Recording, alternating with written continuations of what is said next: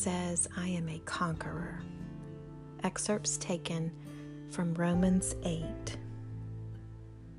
For I consider that the sufferings of this present time are not worth comparing with the glory that is to be revealed to us.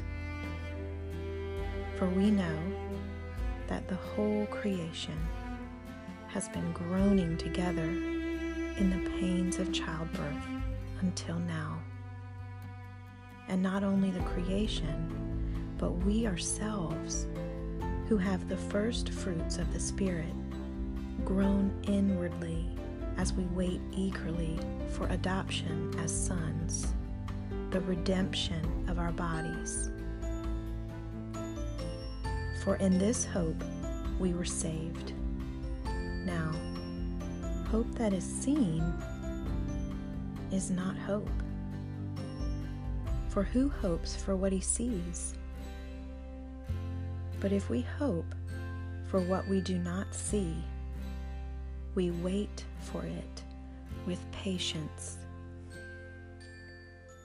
Likewise, the Spirit helps us in our weakness. For we do not know what to pray for as we ought, but the Spirit Himself intercedes for us with groanings too deep for words.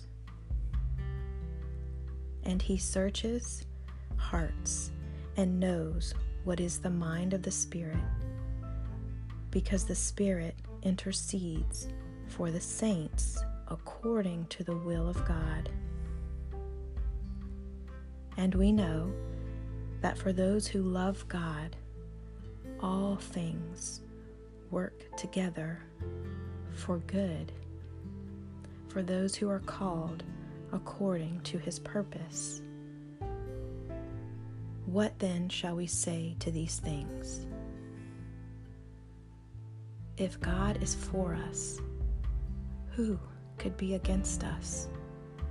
He who did not spare His own Son, but gave Him up for us all, how will He not also with Him graciously give us all things?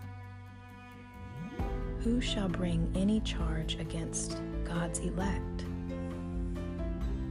It is God who justifies. Who is to condemn? Christ Jesus is the one who died, more than that, who was raised, who is at the right hand of God, who indeed is interceding for us. Who shall separate us from the love of Christ? Shall tribulation, or distress, or persecution, or famine, or nakedness, or danger, or sword? As it is written, for your sake we are being killed all the day long. We are regarded as sheep to be slaughtered. No, in all these things we are more than conquerors through Him who loved us. For I am sure that neither death, nor life, nor angels, nor rulers, nor things present, nor things to come, nor powers, nor height, nor depth, nor anything else in all creation will be able to separate us from the love of God in Christ Jesus our Lord. God says, I am a conqueror.